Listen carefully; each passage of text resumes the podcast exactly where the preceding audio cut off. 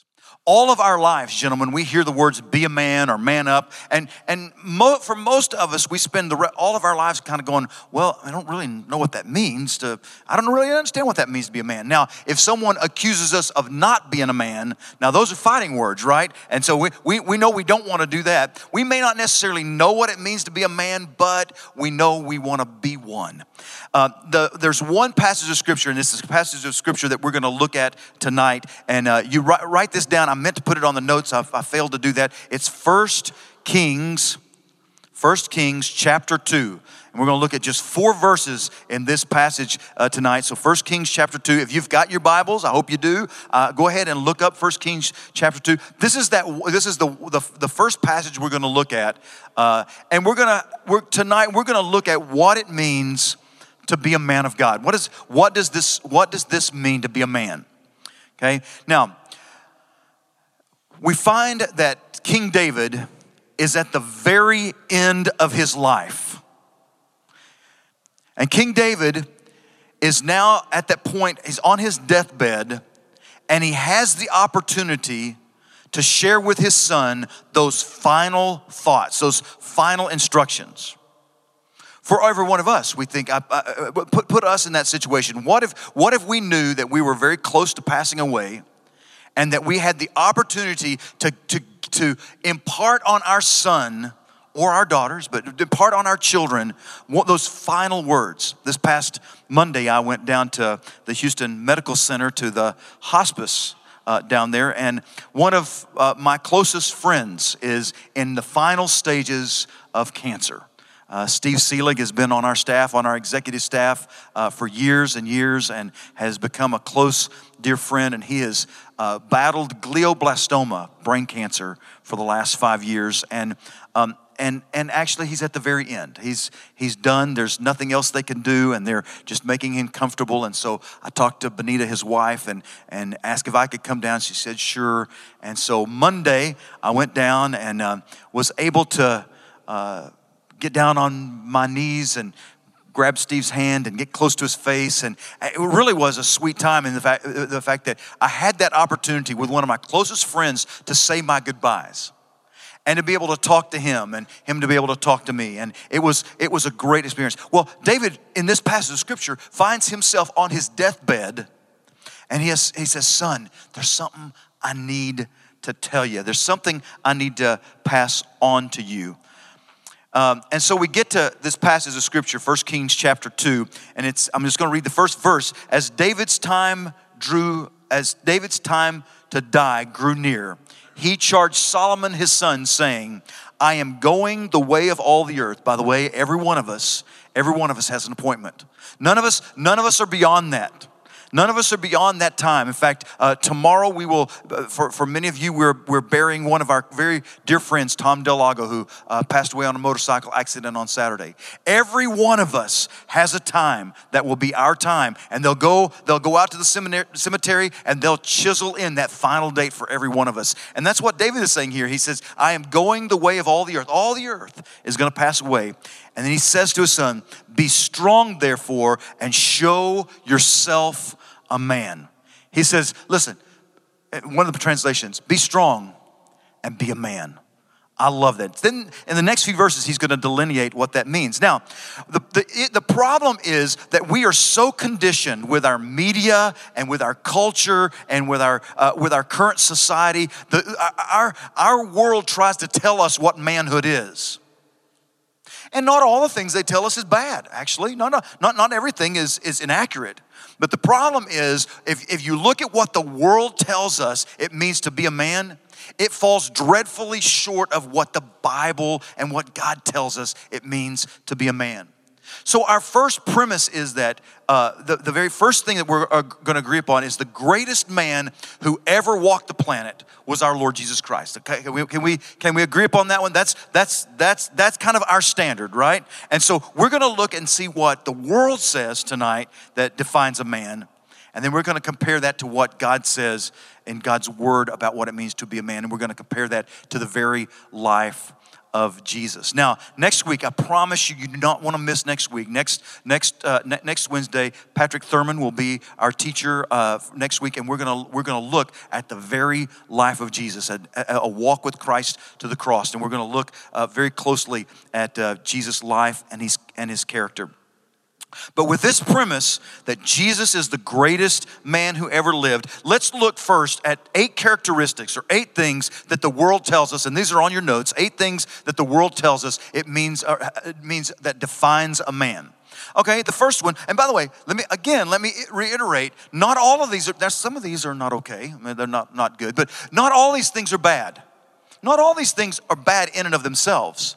But the problem is, if that's how we define ourselves as a man, we've fallen short of what God tells us it means to be a man. So the first one is the world defines a man as the rugged man. Fill in that first blank, the rugged man.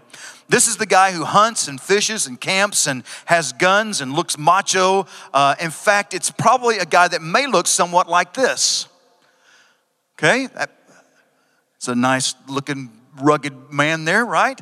Uh, now, again, is there anything wrong with a man being rugged? And I mean, we're by nature we're hunters and gatherers, right? Is there is there anything? By the way, um, one of the one of the greatest men that I personally know is Brennan Murphy. And did you know? Did you know he's a Did you know he's a fisherman? And recently we caught uh, we took a picture of him out uh, fishing. I want you to see this picture. Did you see? Yeah. That, Whoo wee, you need to do some manscaping there, buddy. That's uh, it's just a candle, candid picture there, Brennan. He, he didn't even bother cooking that fish. He's just going to eat it like it is. Not long ago, a, a, few years ago, I was at a conference and I was uh, listening to one of the leading theologians of our time. In fact, he's a president of a seminary. He was talking about America and how, you know, kind of the whole, uh, what do we need to do to, to, you know, get America back to God? And he said this statement. He said, well, I'll tell you, one of the things I know for sure is that what every, what every boy in America needs is a dog and a gun. You know, I don't necessarily disagree with that. I mean, I have, a, I have a dog and I have a gun. In fact, I have several guns. I mean, I, there's nothing wrong with having dogs and having guns. But I don't know that that's the solution to the, all the problems of America that we give all of our sons dogs and guns. It sounds a little dangerous, uh, actually, uh, to me. That's not necessarily, and again, there's nothing wrong with the rugged man, but if that's our definition, if that's how we try to live up to then we're going to fall woefully short of what the Bible says. Uh, in fact, Jesus said of himself that he was gentle and humble of heart. Now, I'm not suggesting suggesting that we raise up sissy panty waist boys. That's not what I'm saying.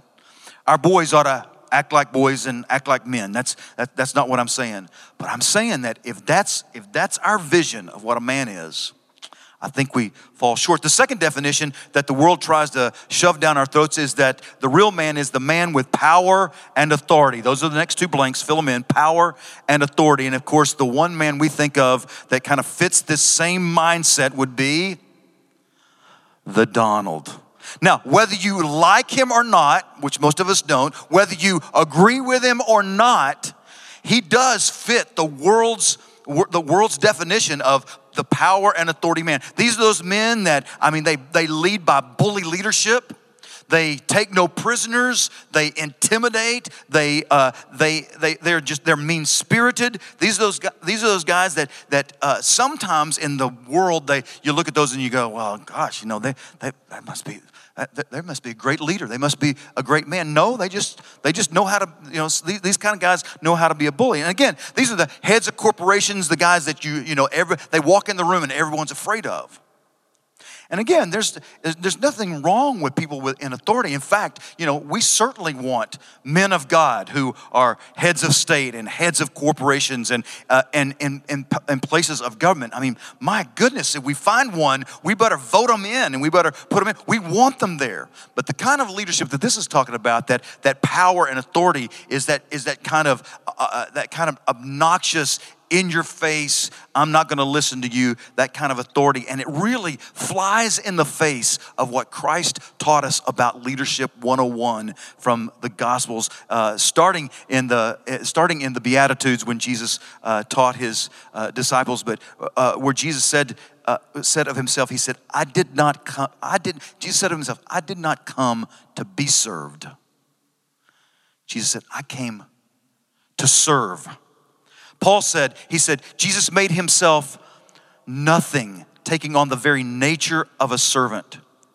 In fact, uh, as his disciples were, as they were wrapping up, you know, Jesus' three years of discipleship with them, and all, all of a sudden one day he overheard them talking about who's going to be greatest in the kingdom. And Jesus said, Guys, listen, to be the greatest, you must be what? The servant of all. Nothing wrong with authority, nothing wrong with positions of power. And in my goodness, we, we, we, when we find someone like that, we want to support them. But listen, if that is our definition of a man, again, we fall short of what God says to us. Listen to this phrase the world does not esteem what our Lord Jesus Christ embodied in his manhood. The world does not esteem what our Lord Jesus Christ embodied in his manhood. Third definition is the world defines the real man as the tough guy, the tough guy. And it may look something like this.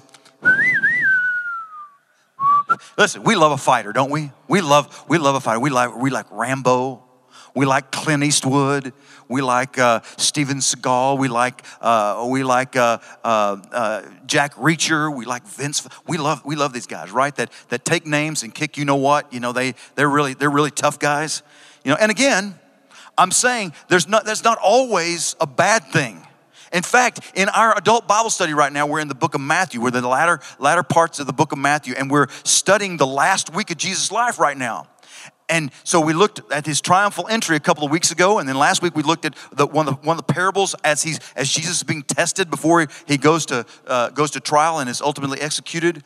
And what happens? Do you remember what happens? It's, it's a passage we skipped over in Bible study, but do you remember what happens in that same time period? Jesus goes one day to the temple, and he walks in, and he's going, "What in the world are you doing? You have desecrated God's house. And let me tell you something, he was hacked off. He didn't just say, okay, now guys, I really wish you wouldn't do this. No, no, no, no, no. He was so angry, he flipped over the tables, he grabbed the whip. I mean, he is hacked off. There are times, guys, we have to be the tough guy. As, as the leader of our staff, there's, there's on this campus, there are times, there are times, guys, I have to be the tough guy. But listen, if that is our character, and that, if that's how we define ourselves as a man, again, we don't fall, we don't measure up to what Scripture says a man is supposed to be. In fact, Jesus said, uh, he, he said uh, to his disciples, he said, Blessed are the meek, not weak. I didn't say weak. He said, Blessed are the meek. Why? For they will inherit the kingdom of God. He also said, you know, if someone slaps you on the face, you don't slap them back, you turn the other cheek. The fourth definition of a man is a man with a man with physical strength. That's the next line. Put in put in the word strength there. And we might think of someone like this, the Arnold. Oh yeah. All of us love him and hate him at the same time, don't we?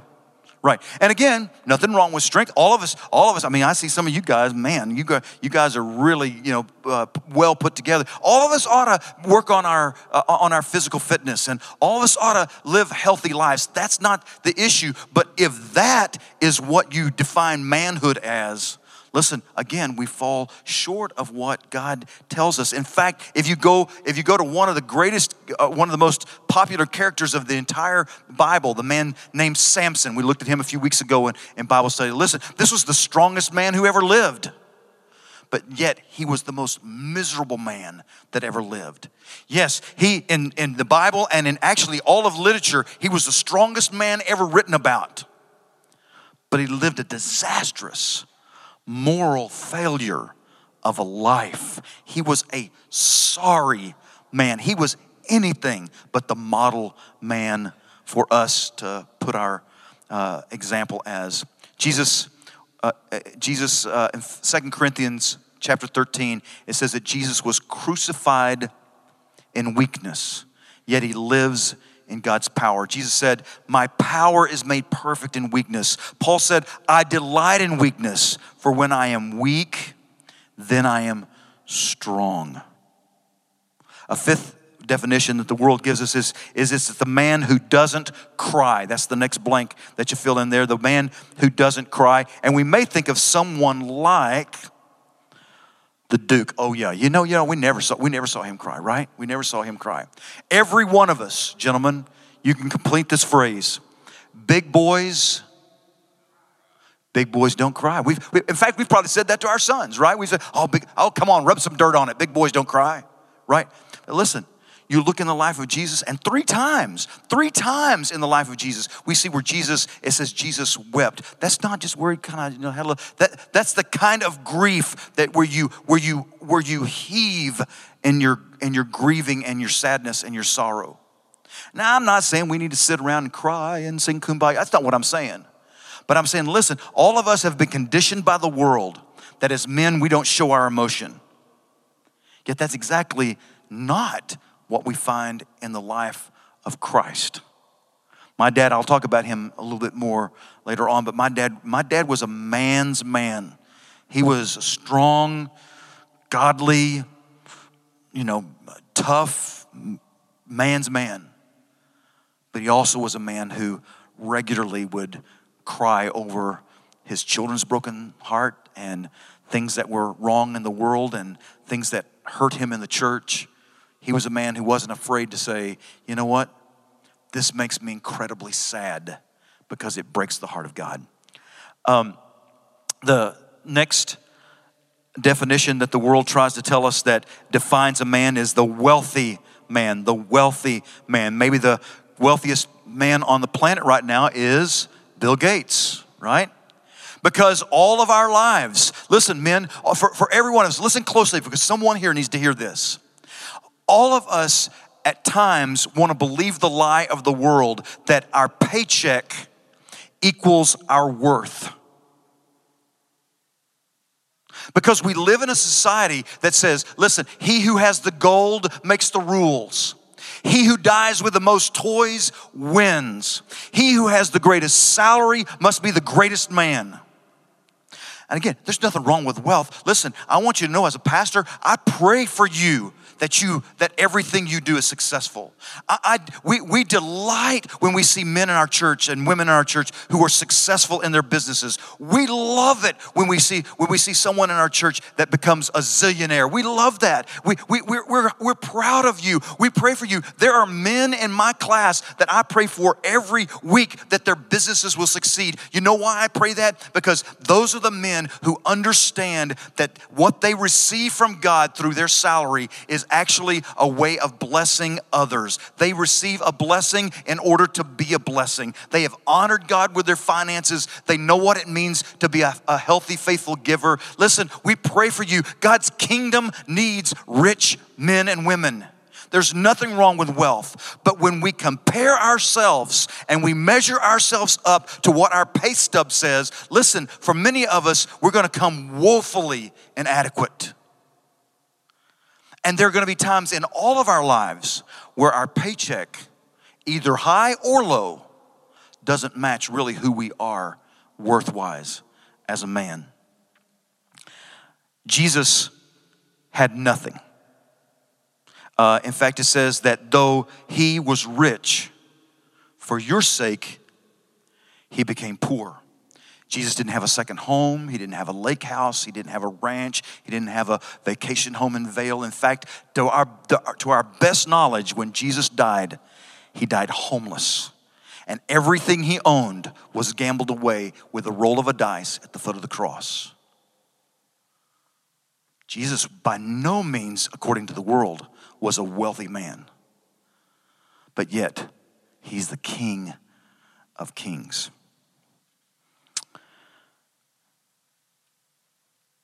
The world also defines man, the, the, the real man as the handsome man, the handsome man. That's the next blank to be filled in. And maybe it might be someone like this. I don't know. Uh, now, again, there's nothing wrong with good looks. I mean, you know, I mean, it's a curse sometimes for some of us uh, because we're so good looking. I mean, that, that's just the way that goes. By the way, Ryan Gosling, uh, how, how, many of you, I just, this is just a little uh, side note. Uh, how many of you men took your wives to go see La La Land? Seriously. You're a good husband, you're a good husband, you're a good husband, you're a good husband. The rest of you will have another lesson. Number eight will be for you on taking your wives to see a good movie. That's a that one was a good one. I went to I went to go see it. Again, there's nothing there's nothing wrong with, with good looks, but here, here's the deal. Hollywood has taught us that only good looking people are successful people. That Hollywood and our, our, our culture has equated good looks with worth and popularity. You know, what's interesting about that is, first off, how do you find handsome? And for all of us, even Ryan Gosling, eventually, you know, he won't be in his 30s anymore, right? Some of you guys know what I'm talking about. Eventually, you know, things will begin to sag and you know grow and hair will come out of places that you didn't intend for it to grow out of. It'll even happen there because because because good looks are fading. They're fading. I mean unless you're unless you're spike carlin i mean the older he gets i'm telling you he's he is uh, he's a, he's a handsome guy. Uh, listen to this uh, isaiah 53 and talking about the messiah. Now this is a prophetic scripture in the old testament talking about the messiah jesus prophetic uh, scripture, Isaiah 53, he says, He had no beauty to attract us to Him, nothing in His appearance that we should desire Him. Hmm. Jesus was so ordinary looking that, if you'll recall, in the Garden of Gethsemane on the night before, on the night that Jesus was arrested, that Judas had to kiss Jesus in order to identify him because he looked so normal. Not saying Jesus was not handsome, but he wasn't this super attractive superstar that everyone went, oh, oh, oh, that's the one, because beauty fades, is what God's word tells us. Number eight, the world defines, and this is the one where we do take exception to, the world defines a true man as one, a man of sexual conquest. Sexual conquest. Maybe some we think of someone like, oh, isn't he the most miserable person you've ever seen? I mean, seriously, he's probably, you know, ugh, ugh, sexual conquest. See, because from the very beginning for us as men. There's this double standard that we have men, young men, and women. And it just drives me crazy, this double standard. For, for, for young men, it's, it's, it's so interesting that for a young man from adolescence on, we are willing to lie about sexual conquests and strive to early lose our virginity. And if you find a young man that in his 16, 17, 18, 19, 20, in those years, and they're, they're having multiple sexual partners, we, uh, you know, even in, you know, even godly men tend to kind of, kind of look and go, well, you know, he's just being a man, right? He's just, you know, he's just being a man. But yet, if you have a girl that's that same age and they are sexually promiscuous, we call them a whore this double standard, even, even within godly people. And listen, you got to remember that God's word is crystal clear from Genesis all the way through Revelation that any kind of sex outside of the covenant of marriage is called fornication. And Jesus said of fornication that fornication is an abomination to the Lord. And men, listen to me, listen to me. This is a little side note, but you've got to listen to me. As Christian men, we must teach our sons that it's not only okay, but it is God's will for them to stay sexually pure until they get married.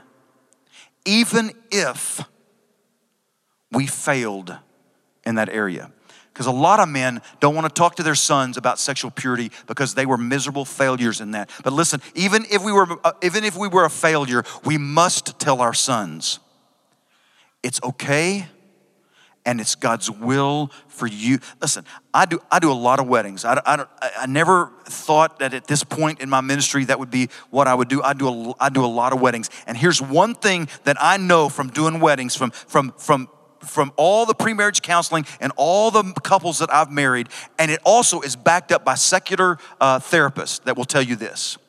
If I have a couple that has saved their self for marriage, they have been sexually pure, not only with each other, but with all, with all other partners. They're sexually pure. There is an exponentially higher rate of success in their marriage. But a couple that has been sexually active, either together or with other, other couples prior to marriage, they're more apt to compromise after they get married. Because any kind of sexual activity outside of God's design of the covenant of marriage is an abomination to our Lord God. And it's a sin not only against, uh, against Christ, but it says it's again a sin against our own body. We must, men, we must, we must teach our sons and our daughters that God's will for them is sexual purity, regardless of what the world tries to shove down our throats. We must. Now, why in the world would I spend so much time on these eight characteristics? Why would I do that? Why would I do that? Because in the life of David, David was all of these. He had been there, he had done that. He had had his highs and he had had his, had his lows. He had experienced every one of these, and every one of these left him empty and incomplete. The Bible says that David was a rugged man. He lived on the, on the hillside. It tells us that he, he killed wild animals with his bare hands. He ruled with power and great authority. He was, in fact, he was a leader of all leaders. He was a tough guy. Remember, he killed the nine foot giant Goliath. He had great strength. The only time in, in all of the biblical records that we know that David cried is, is at the loss of his son, when his son passed away. He was wealthy. He was Bill Gates, big time, wealthy in his time, the wealthiest man perhaps to have ever lived. He was a handsome man. The Bible says he was handsome and rugged and ruddy. I don't know what ruddy means, but apparently it's handsome. He was, he was a handsome guy. And of course, he was a man of sexual conquest. He had concubines and wives. And of course, we all know that he had one of the most miserable moral failures lived out for all of us that we find when he had sexual relationships with Bathsheba and then plotted to have her husband killed. Here was a man who had done all of these things. And then at the end of his life, what does he do? He goes, Listen, Solomon, listen, be strong and be a man. And I'm going to tell you how to be a man and what that looks like. So there are four things, and we're going to hit these fast, but they're very, they're very important. He says, he says to his son Solomon, Solomon, listen, I've been there and I've done that. I've got, I've done all those things. Now let me tell you what it really means to be a man. It says, as David's time to die grew near, he charged Solomon his son, saying, I am going the way of all the earth. Be strong, therefore, and show yourself a man. So, number one, fill in the blank. A real man does not waver on issues of morality and righteousness. Listen, men, listen to me. A real man, a real man does not waver on issues of morality or righteousness. Verse 2, he says, Be strong now, when he says be strong there, David mentions strength. He says be strong, but he's not talking about physical strength, though David had physical strength.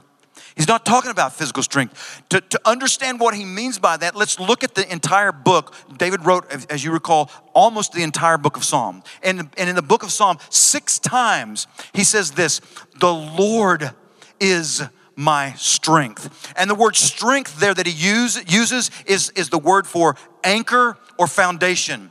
He says, The Lord is my foundation, the Lord is my anchor. He says, Listen, Solomon, be strong, hang on to the anchor. He says, Listen, when facing fear, the Lord is my strength. When facing sexual temptation, the Lord is my strength. When facing financial crisis, the Lord is my strength. When facing the stress of marriage, the Lord is my strength. When facing the challenges of raising kids, the Lord is my strength. When facing the pressures at work, the Lord is my strength. Gentlemen, I submit to you listen, no matter what you do, where you work, where you do it at, listen, the Lord is our strength. He's our anchor. He's the one we hold on to. He's the one we place our foundation on. He is our strength it's, it's that picture. If you've ever been down to the ship channel and seen a cruise ship or some one of those big ships, and they come in and, and they've got these big ships, but on the side they've got these great big anchors that are about the size of this room, and you go, my goodness, why does that anchor have to be so big? The anchor has to be has to be huge in order to that make that which is movable unmovable. The world around us is going to change and move all around. But listen, we need to be anchored to the one that won't move. We need to be anchored to the immovable Savior. David may have wavered in fear and moral choices and in consistency, but, but, but in the Psalms, he recognizes that the Lord was his um, unmovable anchor because the Lord was his strength. We have to hold on to the strength. Now, that doesn't mean we won't sin, that doesn't mean we won't fail, but what that does mean is that when we do sin and when we do fail, and we all do, we confess that sin, we turn quickly back to our Savior, and we forget the past and we move on. The key here, gentlemen, to the, Lord being our strength, this is the word. The key word is consistency. Consistency. I want you to think for just a second about a man in your life that you that you admire the most. One, maybe it was a coach, maybe it was uh, a teacher, maybe it was your dad, maybe who, who was that? Who was that in your mind that you admire the most? I guarantee you there was some element of consistency in that person's life that drew you to them. For me, it was my dad. My dad, who passed away uh, 10 years ago. I miss him. I, I miss him terribly. But my dad was that picture of consistency. He was a blue collar worker high school graduate, hard, a small business owner, owned a little, uh, owned a little service station, a little family business. It was a great, it was a great life. You know, we didn't make a whole lot of money, but my dad was, my dad was a, a, a great worker, but he was the model of consistency. One day, I will never forget, I, work, I worked for him uh, at that service station. In fact, I worked for him in the, in the like 79, 80, 81. If you remember during that time, that was when in one of the, the uh, gas crisis, crises of our nation, that's when they were rationing gas. You remember, you guys remember when they were rationing gas? And so a service station, and, and as you can imagine, that was, that was our livelihood. They could only sell so many gallons of gas a day, and then they had to shut off the pumps. That was also, by the way, when gas went over a dollar a gallon, which uh, prior to that, most of my life it had been 29 cents a gallon. yeah, I know some of you go, yeah, that never happened. Oh, it was, it was. And so gas, ga- guys, gas was our livelihood. Gas is how we gas is how we put bread on the table. So it was a tough time in his life. And one Saturday, as we're as we're closing up, we're supposed to close at six. At five thirty, he's balancing the books and he's running the tape, and you know he's got the calculator. I mean the the adding machine, and he's running the tape from the from the uh, get, uh, the the cash register, and he's looking at the charge slips. And I mean he's he's so frustrated, and he he just I mean it's just not working out. And I'm thinking, oh gosh, what happened? Did, maybe someone stole from us or whatever, you know? And he just finally goes, oh oh no, oh no he said, We're $3 over. And it looks like we've charged Mrs. So and so uh, $3 that we should, we should not have charged. $3. I mean, seriously, $3. And I see my dad go over the cash register. He gets $3 and he heads outside and says, I'll be back in just a minute, son. And he drives all the way across town and knocks on that lady's door and he says, Ma'am, I'm so sorry. I think we overcharged you. Here's your $3 back. $3. Let me tell you something, guys. That consistency impacted my life more than $3 could have ever bought. Because I saw a man who was committed to moral integrity. Consistency is it. It's the man who is willing to stand alone, the man is willing to stand up. So, Solomon, when David says to Solomon, Be strong, he's saying, Hold on to the immovable anchor and do not waver. The second thing that we would say that God's word says uh, teaches us about being a real man. A real man walks with God. Walks with God. That's the next. That's the next blank. Keep the charge of the Lord your God, David says to Solomon, to walk in his ways. The first phrase we find there is keep the charge. Keep the charge. What does that mean? It means, David, I mean, it means Solomon, keep your commitments. Be a man of your word. Again, I go back to my dad. He wasn't a perfect man by any stretch of the means. I don't want you to think, you know, you know, some, sometimes when someone passes away, they kind of they kind of gain sainthood in your mind. No, my dad was just a regular guy, and they had ups and downs. And I mean, I saw all of that. But listen, my dad was the kind of man that his handshake was his word. If he looked at you and he shook your hand and you made an agreement, that, that was better than anything, any other contract you could have ever made because my dad was a man of his word. And in here, he's saying, he's saying, Solomon, Solomon, remember your charge. Remember your commitment. You made a commitment here, stick with it. Be a man and man up to the commitments that you've made. Solomon, keep charge. Keep charge of the Lord your God to walk in his ways. I love this. I love this picture of walk. Okay, go back with me all the way to, the, to Genesis chapter 2, to the very first man that God ever created, Adam. And do you remember that one passage in this scripture? I love, I love this picture. In Genesis 2, it says that Adam walked with God in the cool of the day. He walked with God in the cool of the day, meaning in the, in the morning time. He walked with God. Here's the first man, and literally, this was, of course, before sin entered into the world. Literally, God walked with Adam side by side. It's that same picture that, that because we have because we now have the Holy Spirit, we can walk with God side by side throughout our day. Let me kind of give you an example of what that, what that kind of looks like. Like the, the, the, the New Testament says, pray without ceasing what does that look like for us men? All right, let's just pretend that, or let's just say that you and I are gonna go spend an afternoon together and go play golf. I like to play golf. I'm not any good at it, but I, I like to play golf. Usually takes about four hours. Sometimes it takes me about five hours because I hit the ball a few more times than most do, but that's all right. So we arrive at the golf course, we get our golf clubs out, we put them on the golf cart, and we take off for, for, for our uh, round of golf. And in that four hours, we're gonna carry on we're going to carry on this dialogue that goes on for four hours. Now, as men, sometimes we just ride together and we don't have to talk, right? Now, ladies, they've got to fill up. Their, they've got to fill up all the spots. You know, he said this, she said this, she said. He said, oh no, she didn't. And, and she, they've got. To, they got. Men, we're we're a little different from that. We don't mind a little silence, do we? We can ride down the road and not say anything, be be all right with that. But then we carry on this. We carry on this uh, this uh, running commentary or this running dialogue, and we may talk about something for a little bit, and then we go on down there, and we may talk about something else, and you get out and hit your shot, and we drive a little further, and I get out and go into the woods and try to find my ball. And we, we but for four hours, we just carry on this running dialogue. It's that same picture with our Lord God, is that we can carry out our day, uh, carrying on a continual dialogue with our Lord and Savior. That praying without ceasing, that, that time where we communicate, we share with God our hurts and our hopes and our habits and all those things that all those things that we fail at and all of our wishes and all those disappointments, even our disappointments with God. Listen, He's big enough to handle it. And we share with Him, we share with Him about our day, and then we stop and we listen and we ask Him to speak to our hearts and our lives. And through the power of the Holy Spirit, He can do that. Literally walking around in a running dialogue with Christ. The Bible says, pray without ceasing. This is the kind of man who does, this is the kind of man that, that does that. The third thing is, uh, according to God's standard, a real man follows God's standards.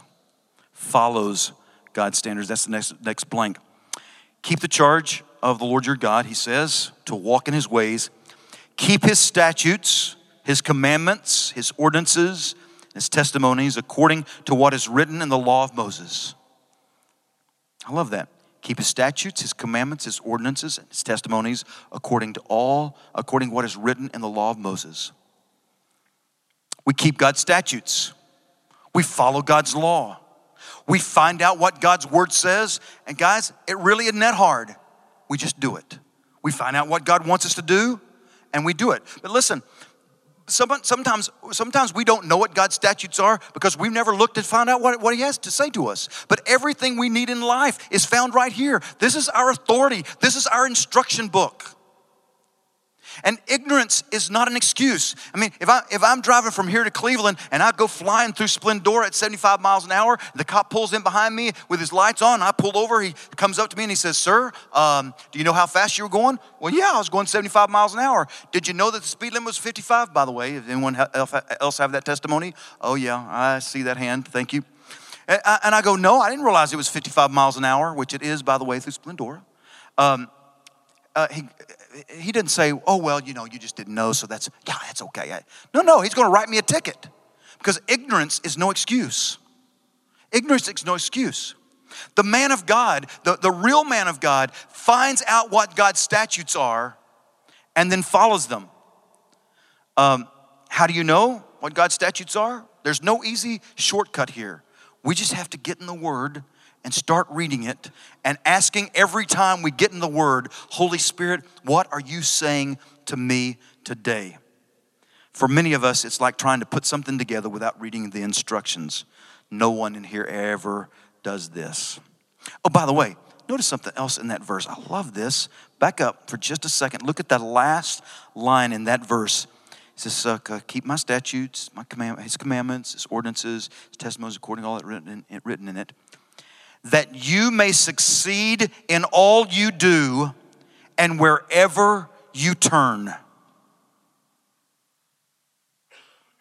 He's saying, listen, if you keep God's statutes, His commandments, His ordinances, according to the word, this isn't a, this isn't a prosperity gospel, name it and claim it, but according to God's word, the promise of His word says, when we do that, He will make us successful and make our way. It's a command with a promise. One that backs that up is Joshua 1 8, which says, Listen, do not let this book of the law depart from your mouth. Meditate on it day and night so that you may be careful to do everything written in it. And then he says, Then you will be prosperous and successful. Sometimes we sit back and we go, You know what? I don't know why. I just can't get my life together. Listen, get in God's word and find out what he says and then just do it. Get. Listen, guys, it's just really not that hard. The man of God follows the statutes of God. And finally, the last one is that a real man lives out his heritage. Oh guys, listen, if there's one if there's one point I've just got to get across to you today is that is that real men, real men of God live out their heritage. Listen to what uh, David says to his son, so that the Lord may carry out his promise, which he spoke concerning me, saying, If your sons are careful of their way to walk before me in truth and with all their heart and with all their soul, you shall not lack a man on the throne of Israel. Okay, do you realize what he's just saying here? Do you realize what has just happened here? This is absolutely, utterly amazing. David knew that he had an amazing heritage and that his son had an even more amazing heritage coming for him. And how did he know that? You go all the way back to 2 Samuel chapter 7 and you find what we call the Davidic covenant, where God makes a covenant with David. And he says, David, listen, if you will follow me, if you will live my if you will live a life for me, then listen, your uh, someone on your in your line, your heritage will live on actually throughout all eternity. What does that mean? It means that David would be king, and then his son would inherit the kingdom, and then his grandson and his great grandson, and then through the line of David, through his heritage, the Messiah would come. And when the Messiah came, literally, that heritage would live on for eternity. David stepped back and said, Listen, God, really? Really? You, you, through my lineage, you're going to bring about the kingdom of God. I'm, and David says, I get it, but I got to make sure my son gets it. Listen, gentlemen, listen closely. we have a heritage. We have a past heritage, we have a present heritage, and we have a future heritage. And we have to pass it on. We have to understand that it cannot stop with us. It can't stop with our generation. David is saying, saying ultimately to Solomon listen, Solomon, wherever my ceiling is, I want that to be your floor. Wherever I've succeeded, I want you to succeed above what I did. Whatever I was great in, I want you to be greater in. I've prayed that for my son, that my son, wherever my ceiling is, his wherever my ceiling is, that would be his floor. Listen, for every one of us, we have to realize there's a, we have a heritage. And we can't stop. Go if you go to the New Testament book of Second Timothy, chapter 2, we find Paul encouraging his young son in the faith, Timothy. And this, and this, this, one, this one statement, as Paul's trying to encourage him, Paul says to Timothy, he says, Timothy, the things you have heard me say in the presence of, presence of witnesses, pass on to faithful men who will in turn pass it on to others. It's, it's, it's, the, it's the, the image of the races where you have a relay race. You've got, you've got the first person and he passes the baton to the second person, who passes the baton to the third person, who passes the baton to the fourth person. They're all one team. Listen, men, we got to pass on the baton. For every one of us, we need to make sure we, we, we embed in our sons and our daughters the heritage that we've received. And listen, as Americans, we don't, sometimes we just don't get uh, the, the great price that has been paid for our faith. That great price, people have sacrificed and died to give us what we have the ability to read the Bible, to worship freely, and to pray publicly. And as Americans, we don't understand that price yet. Yet. But if you go to the website called uh, uh, Voice of the Martyrs, you're going to find an interesting t- statistic that you won't find on Fox News or CNN because they're not going to they're not going to tell you about this that that in 2016 more people were martyred for their faith, martyred for our faith than ever in history. Listen, man, there's been there's been a great price paid for us. There's been a great price not just for our salvation, but for our freedom uh, for our freedom to worship and to live the lives that we have. And listen, we can't drop the ball.